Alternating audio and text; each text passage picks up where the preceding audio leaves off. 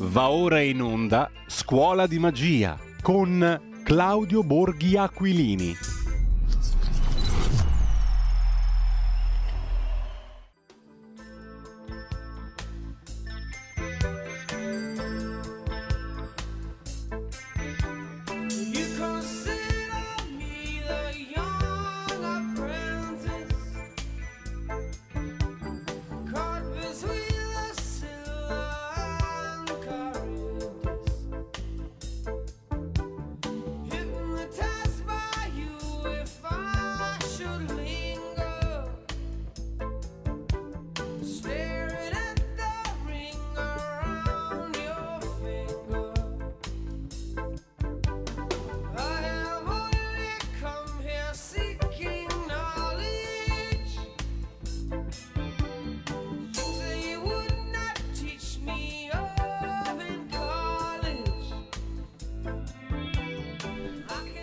Abbiamo indugiato un po' per questioni di igiene musicale anche sulla sigla bellissima della scuola di magia. Con noi c'è Claudio Borghi Aquilini che saluto e ringrazio. Buongiorno Claudio.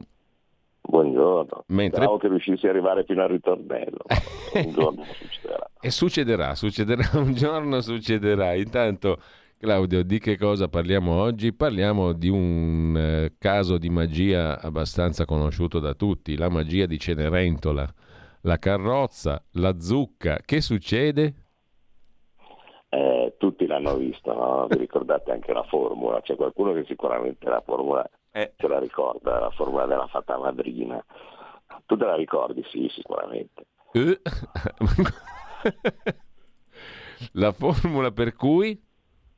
La formula per cui la zucca diventava la carrozza e, e cambiava anche i vestiti, gli veniva vestito tutto luccicante per il ballo, eh, che era Sala Gadula. Menci Gabula. Menci Gabula, bimbi di Bobby di Bu. Alla proprio... UE tutto quel che vuoi tu. era proprio quella lì. Allora me la ricordavo giusta, sì, avevo avuto qualche Vedi. esitazione, però era proprio quella lì, sì, sì. Vedi, e, e, e, da noi è sempre finita con fa la UE tutto quel che vuoi tu, no? Quindi eh, un, uh, la, la, magia che avevano tentato eh, era quella di prendere una zucca no? e eh, improvvisamente con un trucco diventava una carrozza che avrebbe portato la pace, la prosperità, il famoso lavoreremo un giorno in meno e guadagneremo un giorno di più, eh, come se avessimo lavorato un giorno di più e, e tante, tante amenità. Eh, perché ve ne parlo oggi? Eh, perché ehm, diciamo che in, in, questi giorni e, e anche eh, soprattutto eh, a seguito della questione dei migranti con la Francia, secondo mm. me ehm, non è rimasto uno che, che ormai eh, eh, non si è reso conto che è tutto tornato alla zucca. No? Eh, io ho passato tanti anni ad avvertire che quella carrozza no, che, tutti, eh, che, tutti, vedevano eh, bisognava prendere provvedimenti, diciamo così, perché in realtà non stava in piedi. No? E, ehm, e, e, prima o poi insomma appunto quello che sembrava quella carrozza luccicante eh, sarebbe, sarebbe tornata una zucca, eh, il cocchiere, i maggiordomi sarebbero tornati tra i topolini eh, e, e Gas e Jacques se non mi ricordo male si chiamavano eh, e, ehm, e, e, i vestiti belli no, con cui ci avevano, fatto, eh, ci avevano fatto entrare sarebbero tornati degli stracci. e, e, in questi giorni ho fatto degli, degli incontri con eh, gente della finanza, seminari no? che eh, tutti vogliono parlare ormai, cioè, funziona più o meno così, eh, anche, anche, qui c'è un, c'è un effetto, diciamo, a, a, sua volta invece ai parlamentari succede che eh, eh, i suoi vestiti diventano luccicanti i primi giorni eh, o il primo anno, diciamo così, della legislatura. No? Poi man mano che va avanti, quando tu arrivi alla scadenza della legislatura, invece il parlamentare diventa lo straccione che nessuno vuole, vuole toccare. Poi improvvisamente vinci le elezioni, o quantomeno sei confermato, ed ecco che ritorni bellissimo, simpaticissimo, no? così tutti vogliono parlare con te, tutti vogliono sapere come la pensi. Eh, e così via, dato che è parte del lavoro no? incontrare eh, tut- tutte queste persone quando c'è ancora il vestito bello no? degli inizi di, eh, della magia del, dei, dei, primi anni di legislatura, eh, una delle domande che spesso, che spesso, mi fanno per sapere appunto come la pensano e così via è se sono ancora così contro mm. l'Unione Europea come ero stato, che loro avevano tanta paura cinque anni fa perché eh, magari io, che io gli dicevo, ma mm, eh, io quello che, eh, che, penso, che pensavo nei confronti del, dell'Unione Europea era abbastanza noto, vi sarete accorti che quello che dicevo è già successo. E effettivamente questi qui eh, si guardano e dicono eh, eh sì, effettivamente dobbiamo, dobbiamo darle atto che, che quello, quello, che ci diceva che erano i punti di, di, eh, di vulnerabilità e, e, e, che rendevano eh, eh, tutta l'impalcatura molto pericolosa o quantomeno non esattamente eh, così stabile come, come, come, invece sembrava, effettivamente sono successi. E quindi insomma ci fa anche piacere eh, parlare con lei perché essendo che ci aveva detto cosa sarebbe successo, tanto vale che eh, insomma, ci, dica, ci, dica, anche cosa succederà.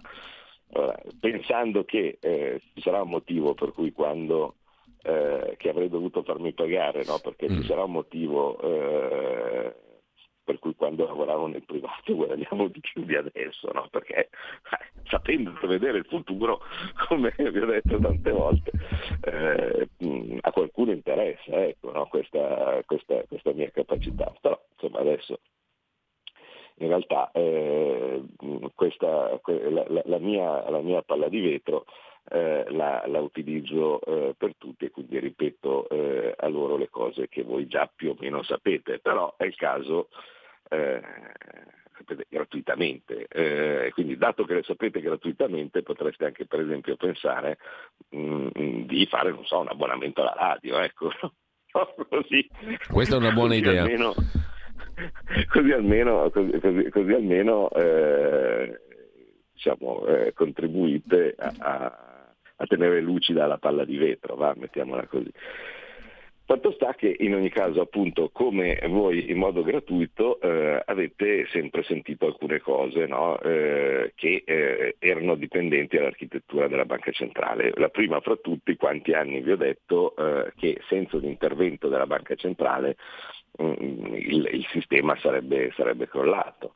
E eh, il giorno eh, ho detto poi a queste persone, insomma ragazzi, il giorno in cui, se ben vi ricordate, eh, ho virgolette vinto io, sulle, sulle, previsioni è stato il famoso giorno in cui durante la pandemia quando la Lagarde ha detto eh, eh ma la banca centrale non è qui per chiudere gli spread.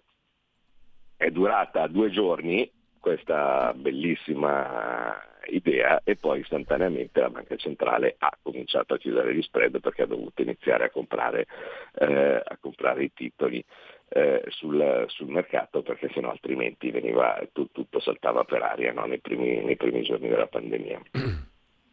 Arriviamo poi ad altri punti però, perché capite, il, la banca centrale è ovvio che è una questione importante, però eh, non è l'unica, no? d'altra parte invece c'è per esempio la solidarietà politica, eh, le, le, divergenze eh, fra eh, il, riuscire a colmare le divergenze tra i paesi più sfortunati e quelli, e quelli meno, con i fondi di coesione.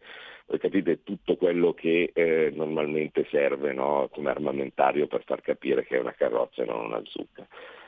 Ebbene, eh, la crisi energetica ha fatto andare in pezzi totalmente mm. tutto il sistema o la bugia o la magia dell'illusione, chiamiamola così, della solidarietà europea e della coesione eh, internazionale, perché molto banalmente, e stiamo parlando in ogni caso anche di notizie eh, recentissime, um, vale a dire l'altro ieri, eh, l'altro ieri cosa è successo? È successo che eh, la Germania ha nazionalizzato un'altra società del, dell'energia.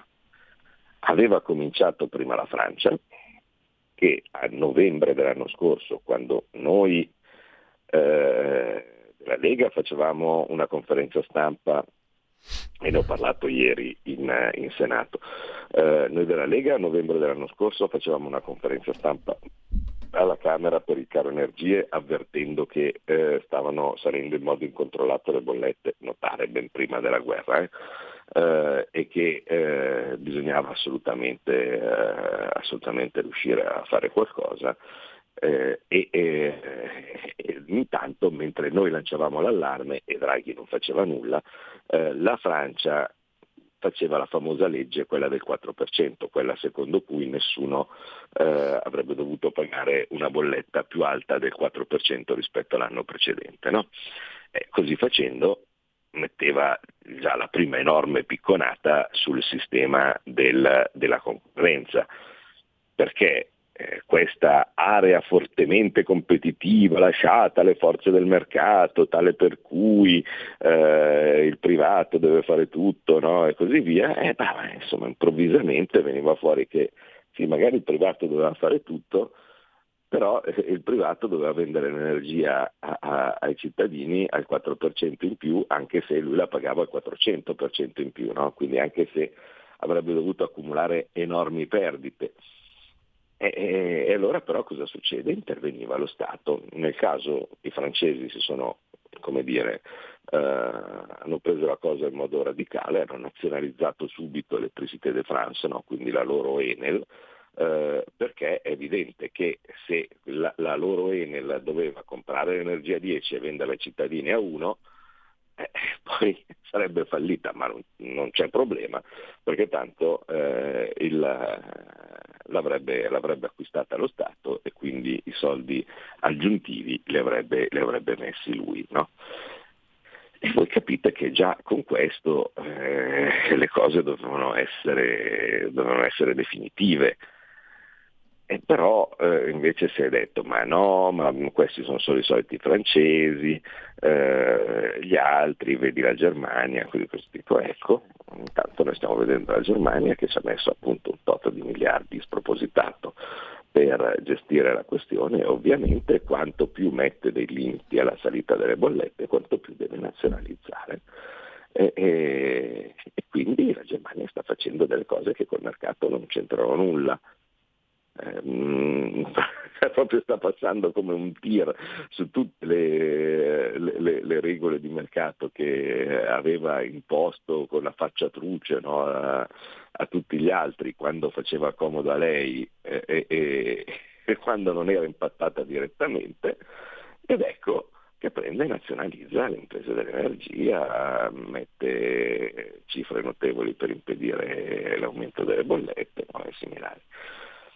Abbiamo già avuto un esempio in passato di questo modus operandi, no? cioè le regole valgono per voi fino a che non c'entro io e poi nel momento stesso in cui c'entro io le regole non valgono più. No? Ed è stata, vi ricordate, la crisi delle banche, quando eh, non ci fu nessun problema per tutti per nazionalizzare, mettere un sacco di miliardi eh, in commercio, anche piuttosto che nel caso dell'Olanda per nazionalizzare eh, SNS eh, Real, mettere soldi in ABN Amro, in ING eh, e, e, e similari per, la, per, per, l'Austria, i poverani, cioè ci sono t- tutto un, quel, quel, numero incredibile no, di fallimenti che, bancari che, che, che, colpì, che, colpì, l'Europa eh, durante la crisi del subprime.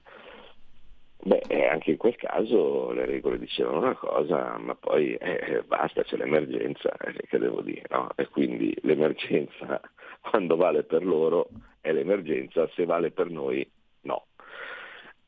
Solo che le banche, voi diciamo allievi della scuola di magia, eh, avete sempre imparato eh, che sono cose difficili da capire, semplici perché eh, ve le ho spiegato bene come funzionano, ma in giro, per, eh, in giro, è percepito come una cosa insomma, abbastanza differente dalle regole della concorrenza. No? La regola della concorrenza vale per evitare che ci sia eh, il produttore di panettoni eh, eh, controllato dallo Stato che vende i panettoni a livello più basso eh, a prezzo più basso e quindi eh, distruggendo eh, la, la, l'attività imprenditoriale invece del privato che non può permettersi di vendere in perdita.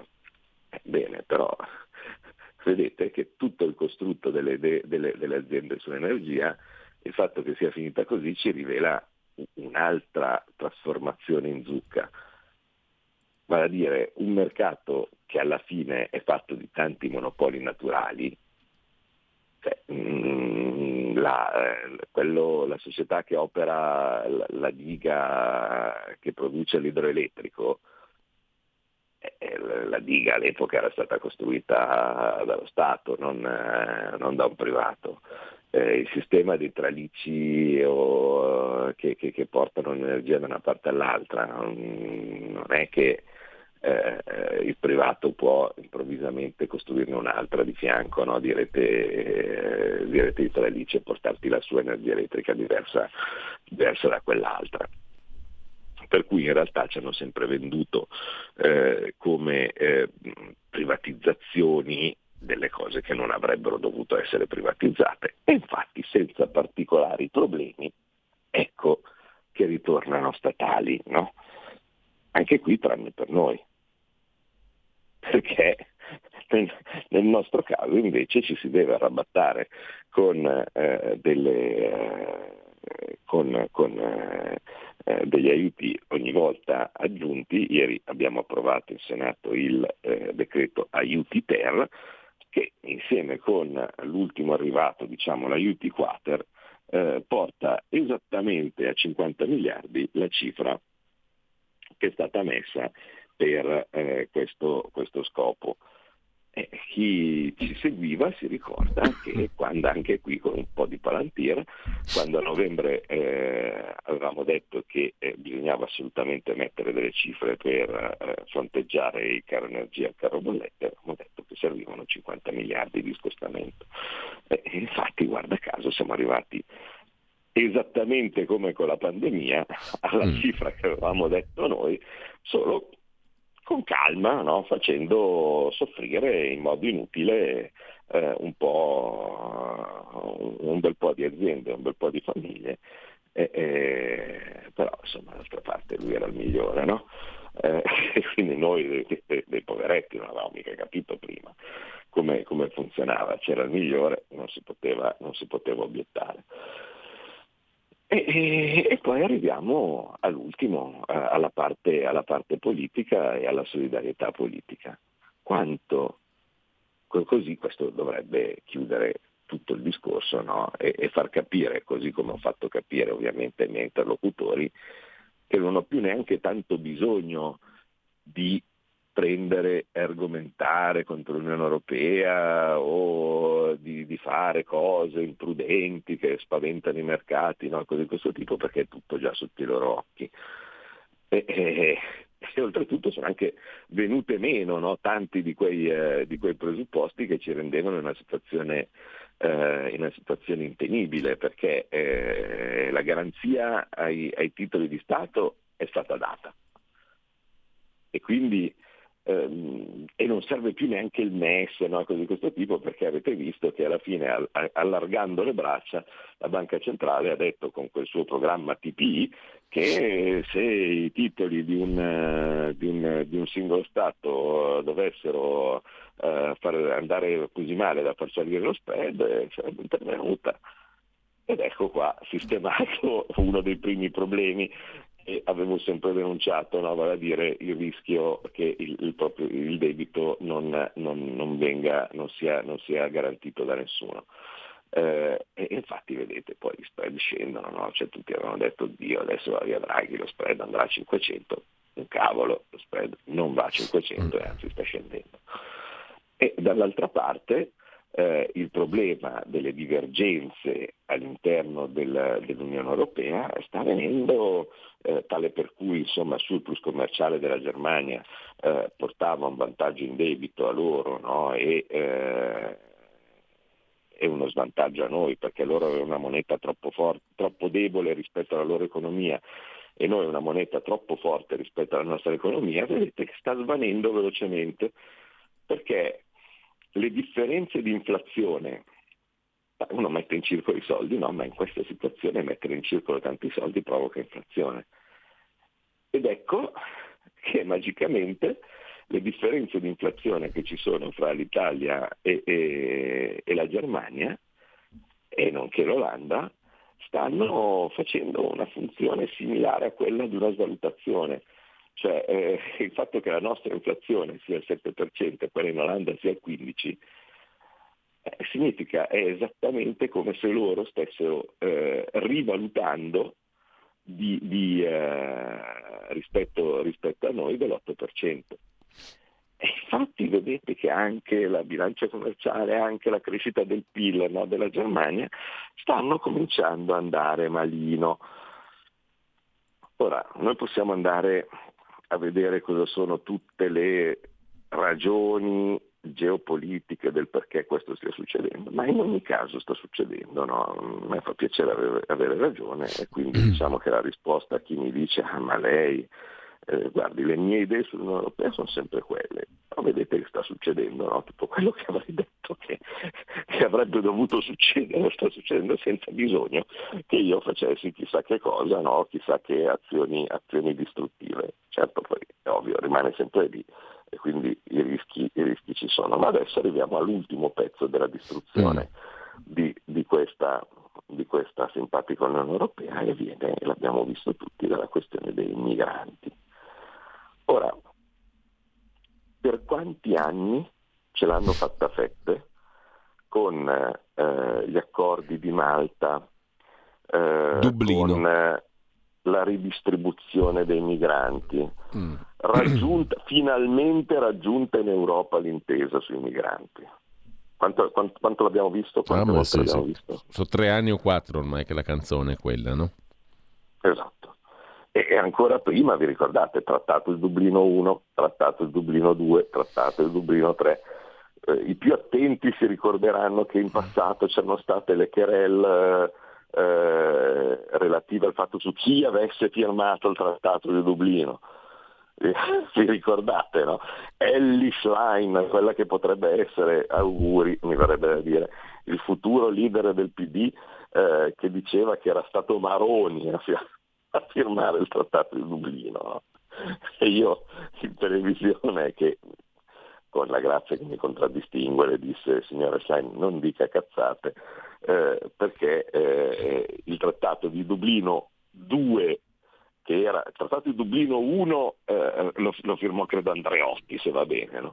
il trattato giusto per capire i tempi biblici con queste cretinate, il, il, Trattato di Dublino 2 lo firmò Berlusconi ma il ministro degli interni all'epoca era Pisano, quindi non, non Maroni che era se non ero mi ricordo male al Mise e il trattato attualmente vigente, quindi quello che sarebbe la fonte dei nostri guai giuridici del perché il, il, lo Stato di primo arrivo deve farsi carico di tutto, lo firmò Letta che in quel suo breve governo riuscì a fare più danni della grande, alzare l'IVA, firmare il trattato di Dublino, far fallire le banche, cioè veramente una specie di, di Attila, il, il, re cacca, quello, quello, che invece di far diventare oro tutto quello che tocca lo, lo, lo, fa, lo fa, diventare eh, eh, un'altra materiale eh, e, e, in una maniera o nell'altra riuscì anche a firmare il Trattato di Dublino 3, eh, il ministro degli interni di Letta, vi ricordate, era Alfano,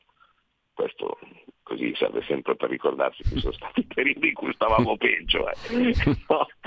Quindi Letta, Presidente del Consiglio, Alfano, Ministro degli Interni, eh, e, e, infatti da, da, questa, da, questa, accoppiata di geni, no, come, come, ci si può immaginare, venne fuori il, il Trattato di Dublino che gestisce la situazione migratoria così vigente. Però tutti questi accordi sembrava sempre che fossero quelli risolutivi dove la mamma Unione Europea finalmente avrebbe aiutato eh, i paesi di confine con la redistribuzione no, dei, dei migranti. Ed ecco che invece le cose non sono andate così come eh, eh sembra, e, e guarda caso, non appena si è provato a dire di no all'arrivo di questi barconi con l'ONG e mandarne uno in Francia, apriti cielo, eh, cade tutto, no? ah non prenderemo, ma stracciamo tutti gli accordi. Ah, quindi sappiamo alcune cose. Uno, gli accordi si possono stracciare, posto che non, non, non, non piacciono agli altri.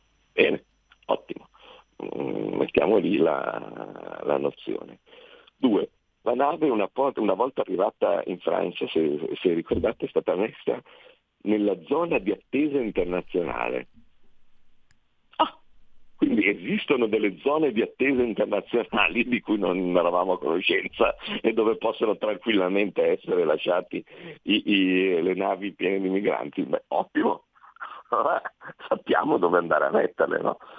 E, e, e, tre, che eh, tutto quel sistema, una volta quest, questa cosa ha portato alla rivelazione dei veri numeri della riallocazione dei migranti, dove se ne veniva fuori, che la Francia ne aveva presi 30. Quindi tutto questo lavorio con eh, migliaia di persone pagatissime no, a Bruxelles che hanno fatto 60 riunioni, si vantava la Schlein no, per il sistema di ridistribuzione dei migranti, aveva portato che la Francia aveva preso 38. 30 migranti. Mm. Ora, Abbiamo la piccola pausa, mm, Claudio, la solita pausa delle 10. Ottimo, serve sempre.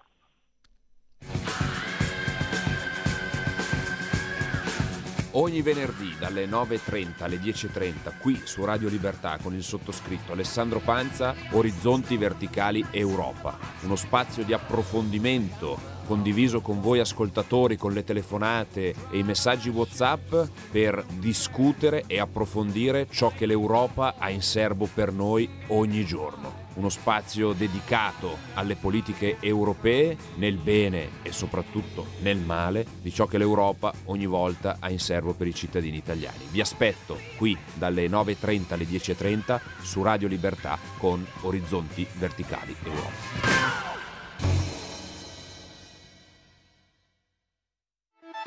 Stai ascoltando Radio Libertà, la tua voce libera, senza filtri né censure, la tua radio.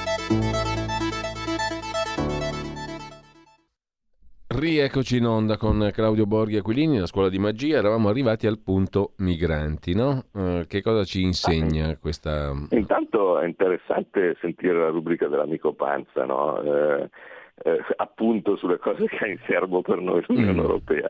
È interessante anche il titolo Orizzonti verticali, no? evidentemente gli deve essere venuto in mente venendo un cetriolo.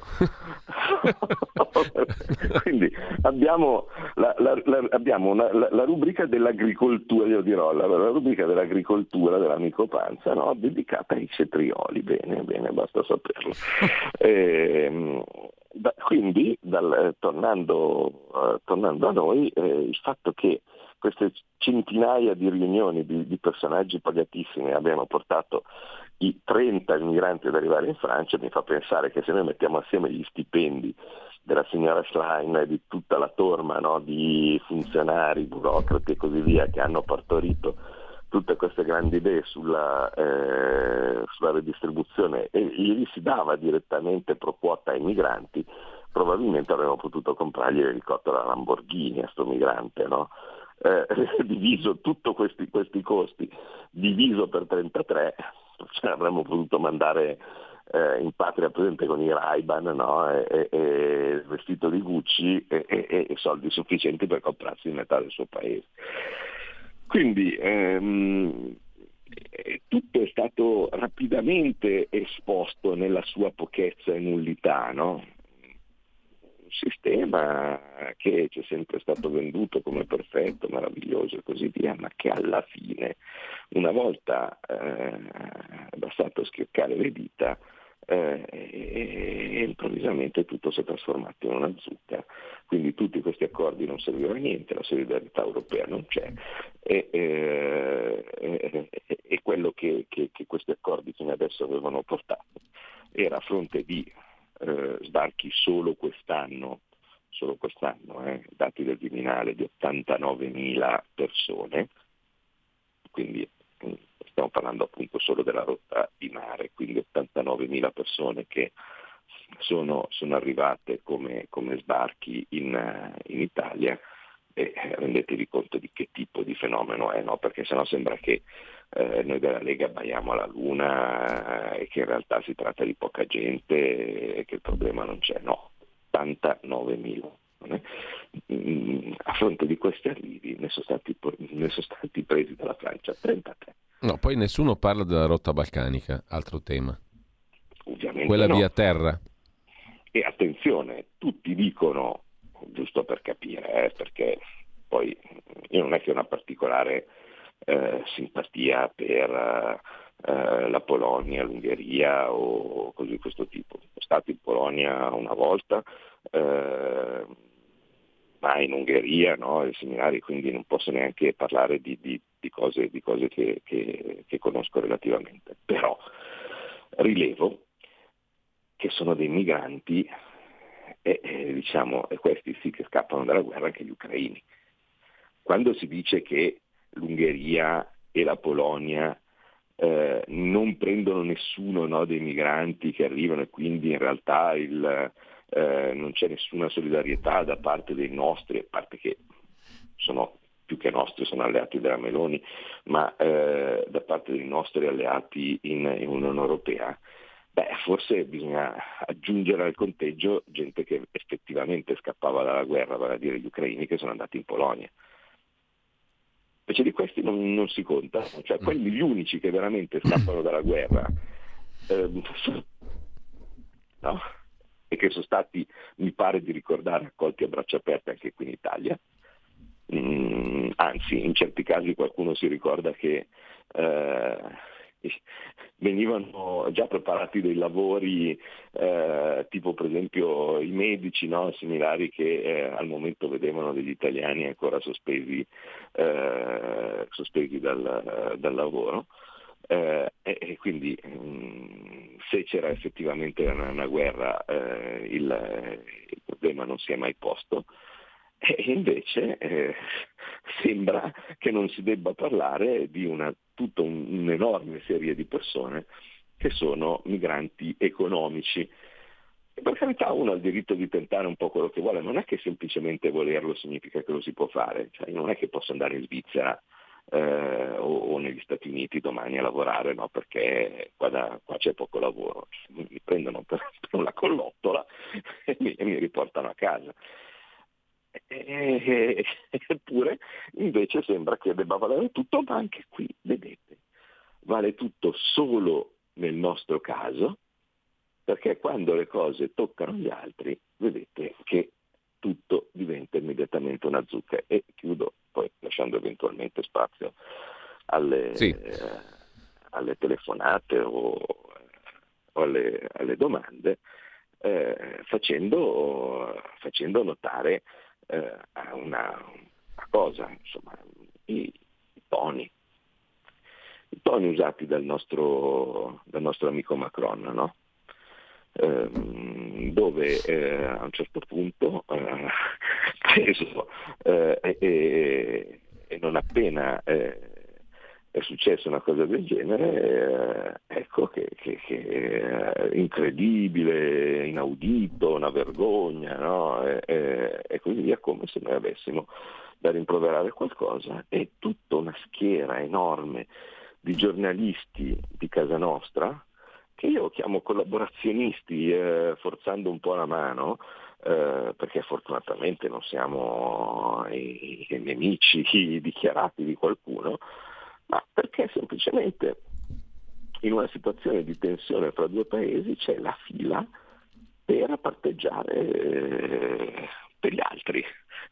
Tutto il mondo dell'informazione piddina a sfornare eh, delle, delle um, come si chiama, eh, delle, eh, dei dati farlocchi per dimostrare in modo impossibile ovviamente che i francesi tutto sommato hanno ragione, che noi, eh, che noi abbiamo torto, eh, tutti a dire che siamo noi gli inumani, che invece eh, i francesi come sono bravi, eh, che eh, in realtà i migranti transitano solo da noi e passano da loro, no? Eh, e quindi eh, alla fine hanno, hanno ragione no? e così via. Bene, c'è la fila da noi di persone che pagherebbero per vendersi molto semplicemente, perché nel momento stesso in cui eh, come funzionano le cose in Unione Europea, e qui poi chiudo, in mm. modo semplice. Se la Francia e la Germania spesso trovano un accordo fra di loro, no? eh, a quel punto sono tutti d'accordo per qualcosa e questo essere tutti d'accordo di solito sta nel eh, fregare l'Italia. Allora cosa succede? Possono succedere solo due cose. Si riunisce l'Unione Europea, discutono e trovano come unico punto di accordo quello di eh, fare qualcosa che freghi l'Italia.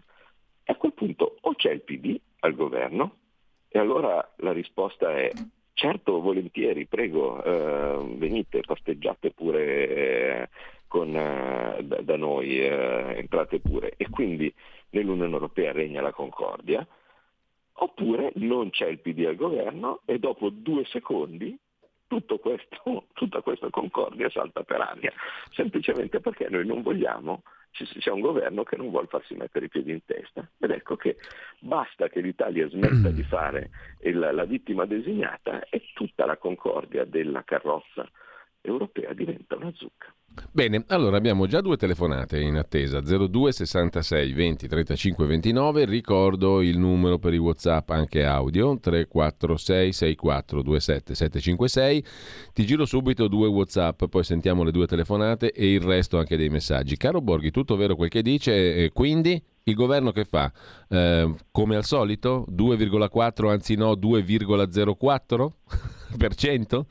Eh, domanda un ascoltatore scettico. Un altro ascoltatore a margine, Gabriella, dice: Ma i 100 euro di multa per i non vaccinati che fine fanno? Eh, poi ci sono due telefonate che sentiamo subito. Pronto? Pronto? Buongiorno. Buongiorno, ciao, sono Max. Allora, mm, mi piacerebbe prendere per un orecchio quei giornalisti collaborazionisti e rinnegati che sono sempre contro il governo, eccetera, eccetera specialmente che collaborano con la Francia per farci fare brutta figura. Ci sarebbe prendere per ora che portarli dove ero io ieri, in un ospedale, in una sala dove si fanno le chemio. Bene. E c'erano delle persone anziane che, con la quale ho fatto una piccola discussione perché sono di sinistra, però sai cosa mi ha detto uno di sinistra? Mm. Mi ha detto ma io non riesco a capire noi per avere delle visite dobbiamo prenotare 7, 8, 9, 10 mesi. Questi qua arrivano sui balconi, sono ammalati, ma vengono visitati immediatamente, vengono curati immediatamente, sono avvantaggiati nei nostri confronti. Vi saluto. Ciao. Bene, eh, questo ci apre un discorso sulla sanità che andrebbe affrontato, credo, molto seriamente eh, nel suo complesso, perché ne uscivamo migliori, ne usciremo migliori, ne, usci- ne usciremo perfetti, però siamo usciti malissimo da quei due anni della Covid. Altra telefonata, pronto? Sì, pronto, Paolo Dorovigo. Prego Paolo. Eh, restando in... Eh, va bene, sono tutto d'accordo con la storia dei migranti che non ce la abbiamo più di torno, eh, abbiamo tutti contro.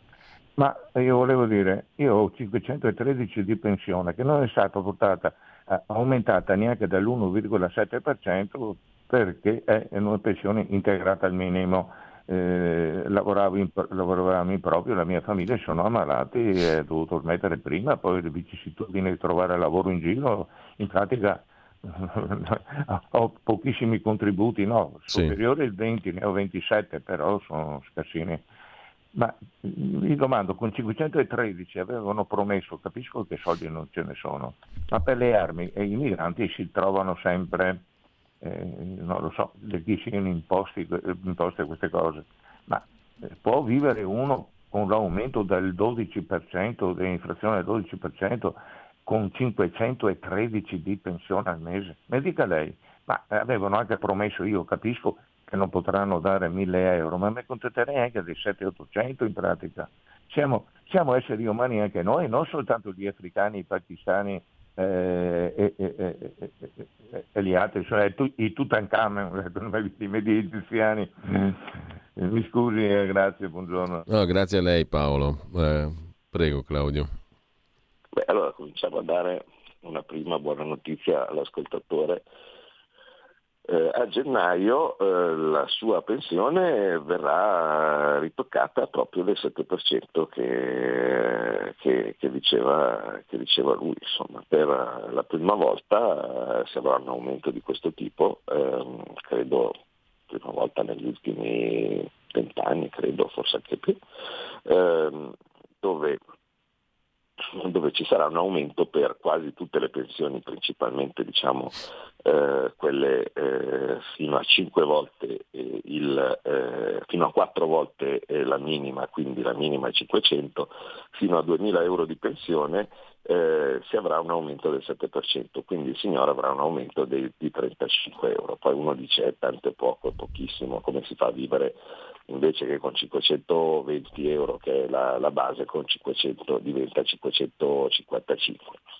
Eh, lo so, eh, il problema però eh, sono, sono, i contributi versati. Eh, se uno non ha versato, cioè lo Stato ragiona in modo cinico, no? cioè, vale a dire tu hai versato contributi tale per cui sembrava che tu hai passato tutta la vita eh, a guadagnare una cifra non distante da questo, da questo livello eh, io non posso darti di più. No, eh, questo perché eh, purtroppo perché tante situazioni sfortunate che se uno va a vedere il caso per caso eh, appaiono, eh, sarebbero travolte eh, da tanti che invece hanno semplicemente evaso. Perché se uno ha passato una vita mh, mm, con un reddito dichiarato mh, mm, di 0 o 200 euro, presumibilmente evadeva, faceva nero e non pagava i contributi. Eh, e quindi per evitare di, dato che non si può sapere ormai no, bene chi aveva avuto una, cosa, una sfortuna eh, e quindi pur avendo voluto lavorare in realtà non poteva perché no, e così via, sono delle situazioni soggettive che sono impossibili da, da, da capire, uno deve purtroppo rimanere al, al, dato oggettivo, tanti contributi hai pagato, tanta è la pensione che, che, eh, che riceverai. Eh, però, ripeto, nel, eh, nella comprensione che il livello, il livello delle, delle, pensioni minime è sicuramente basso, eh, però eh, per la prima volta c'è un recupero. Eh, teniamo presente che lo Stato non sta regalando niente con questo recupero eh, del, dell'inflazione e comunque, ecco, mh, mm, l'avevo già detto la volta scorsa, lo ricordo, è importante cioè eh, tutti voi che state ricevendo una pensione da 1000 euro, per esempio, ne riceverete 73 in più per sempre, quindi non una tantum. Eh, eh, e, e, e, ripeto, lo Stato non vi sta regalando nulla, semplicemente per la prima volta da tanti anni vi sta dando quello che vi spetta, perché eh, si tratta appunto della perdita di potere d'acquisto data dall'inflazione che eh, viene compensata quindi mm, molto semplicemente eh, gli aumenti che voi trovate andando al supermercato no, e così via, che hanno di fatto ridotto il potere d'acquisto della vostra pensione, vengono sperabilmente in tutto, mm, nel caso ci saranno degli ulteriori conguagli, eh, compensate con un aumento delle, delle, eh, delle, pensioni medesime del 7-3%. Per chi ha una pensione più alta, vale a dire sopra 5 volte il, eh, il, minimo, l'adeguamento sarà del 70% dell'adeguamento previsto, quindi sarà circa del 5%, che eh, insomma eh, magari non è tutto, però anche in questi casi tanti che hanno delle pensioni alte sono eh, diciamo, calcolati col sistema retributivo che è già un sistema abbastanza generoso eh, e, e, e, quindi insomma in una maniera o nell'altra probabilmente giusto così. Ecco. Ecco, per quanto concerne il discorso sanità... Ah, per quanto, per quanto riguarda, scusate, la, la, ovviamente poi la sanità mm. eh, e, e, e, similari, certo, ma eh, il fatto di, di, avere frotte di migranti e cose di questo tipo, chiunque ha frequentato un qualsiasi tipo di ospedale pubblico sa che la prima vittima del, del, della massa di clandestini sono i pronto soccorso perché il pronto soccorso è praticamente nel caso una visita specialistica gratuita, eh, diventa nell'ospedale specialistico le visite di, di, di, di un sacco di, disperati, con il risultato che chi sta davvero male eh, si, trova, si, trova, in difficoltà perché entra eh, e, e, non sa mai quando esce. No? chiunque ha fatto un'esperienza di pronto soccorso eh, sa cosa, cosa, cosa vuol dire. Eh, per quello che riguarda eh, il e quindi no, eh, da parte del, del, primo, eh, del, primo, ascoltatore ricordo che il deficit quest'anno sarà sopra il 5%. Ehm, vale la pena farlo più alto? Non, non ne sono convinto. Mm, penso che eh, in presenza di inflazione, in presenza eh, di un, tuttora un certo deficit di bilancia commerciale, eh, deve essere compensato i motivi dell'inflazione esterna, cioè vale dire i prezzi dell'energia, eh, ma ehm, mettere in circolazione un sacco di soldi in questa, in questa fase potrebbe non, non essere una scelta particolarmente, particolarmente azzeccata. Eh, per cui in una maniera o nell'altra secondo me noi stiamo andando abbastanza bene e fare un deficit del 5% che include per esempio anche questi aumenti delle pensioni, no? perché poi immaginate cosa sia rivalutare e quindi pagare di più il 7% di tutto lo stock delle pensioni in circolazione. Questa è una voce importantissima. Eh, non vi dico cercare di venirne fuori dal super bonus, eh, perché tutti questi... Eh, questi interventi eh, così, molto graditi, ecco, diciamo così, no, da parte di, di, qualcuno, ma alla fine hanno dei costi iperbolici, perché se tutti, eh, che era lo stesso che avevo detto a Gualtieri quando se n'era venuto in commissione la prima volta con il bonus facciata al 90%, ho detto ma se la rifanno tutti? Cioè, poi questo credito d'imposta comporta che eh, in futuro poi eh, le, le, tasse vengono scontate dal, dal, credito d'imposta riveniente. No, ma noi abbiamo fatto i nostri conti, eh, fatto i nostri conti col cavolo.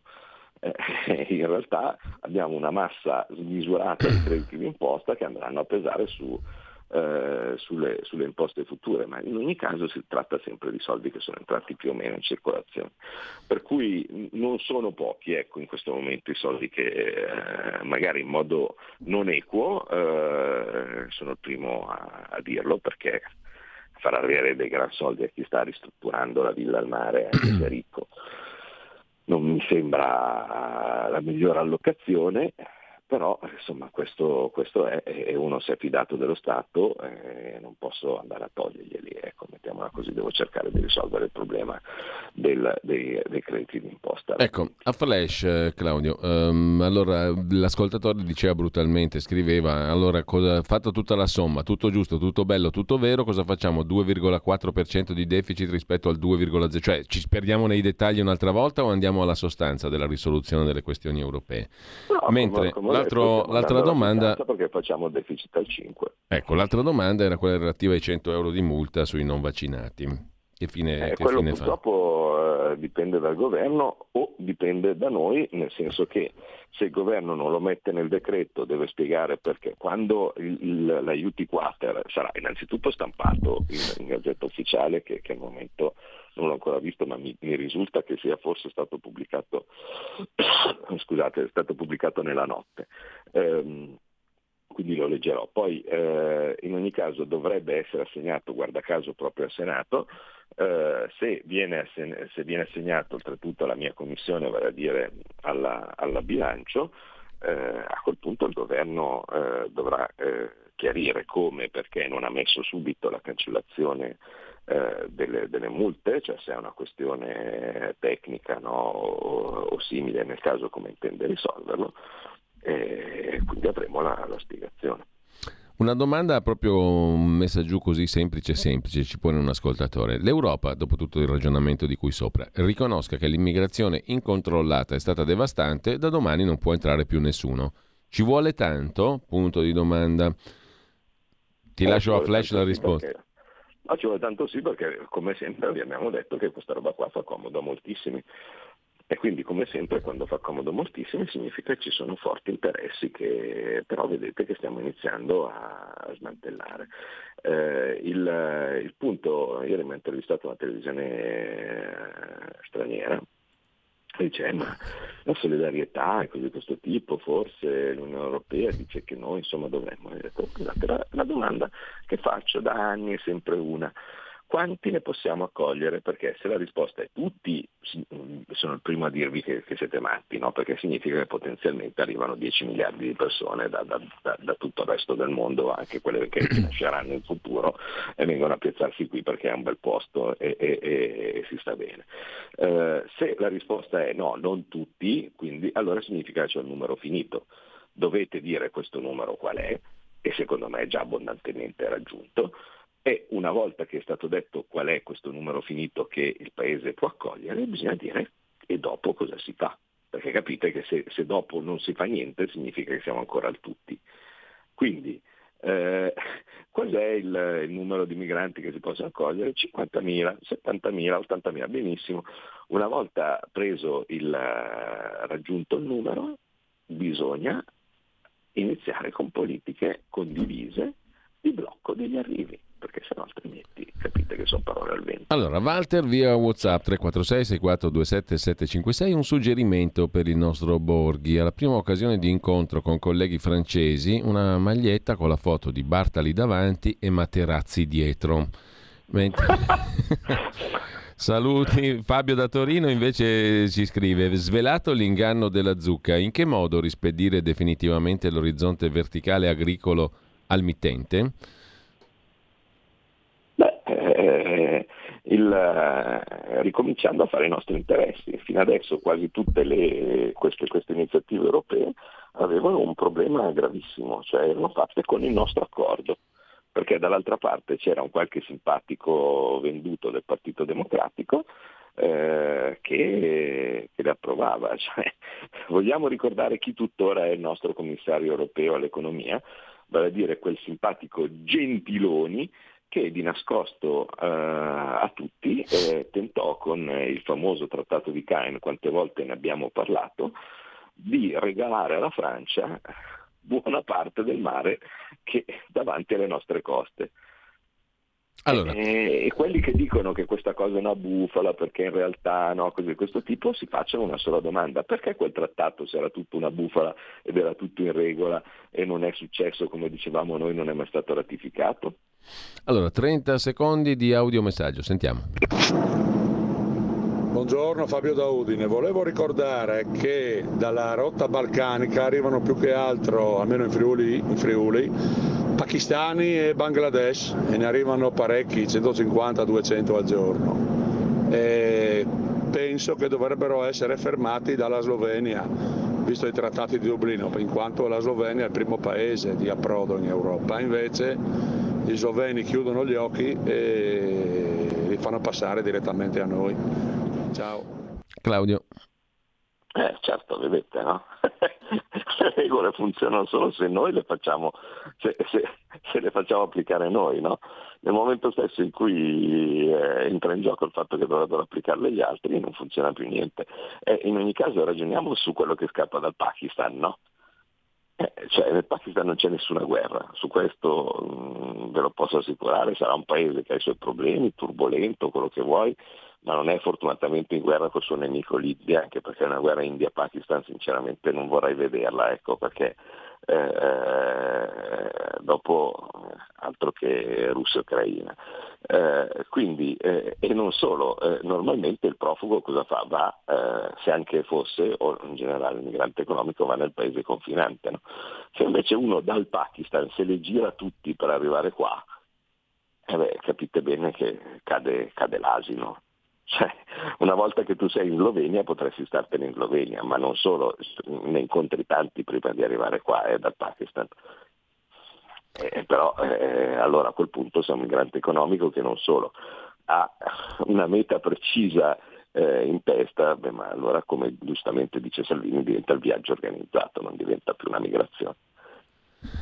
Allora, dobbiamo salutarci qua. Uh, intanto io ringrazio Claudio Borghi Aquilini. Eh, Claudio, buona, buona, giornata, buon lavoro, buona, buona, fine di settimana. Noi ci diamo appuntamento con questa rubrica la prossima settimana. Intanto chiudiamo con uh, la prima pagina dell'agenzia ANSA in questo momento, ancora raid russi in Ucraina Colpito aeroporto in Crimea, esplosioni nella notte anche nella città occupata di Zankoi, dicono i media locali, intanto l'accordo che prevede l'export del grano e altri cereali attraverso il Mar Nero è stato esteso per 120 giorni, lo rivela un ministro ucraino. Tra poco con voi Pierluigi Pellegrin, Sandro Iacometti in apertura sulle questioni di economia e fisco e a seguire eh, avremo modo di ascoltare anche un eh, scrittore musicologo, tre libri per celebrare la passione per un genio, Prince. Avete ascoltato Scuola di Magia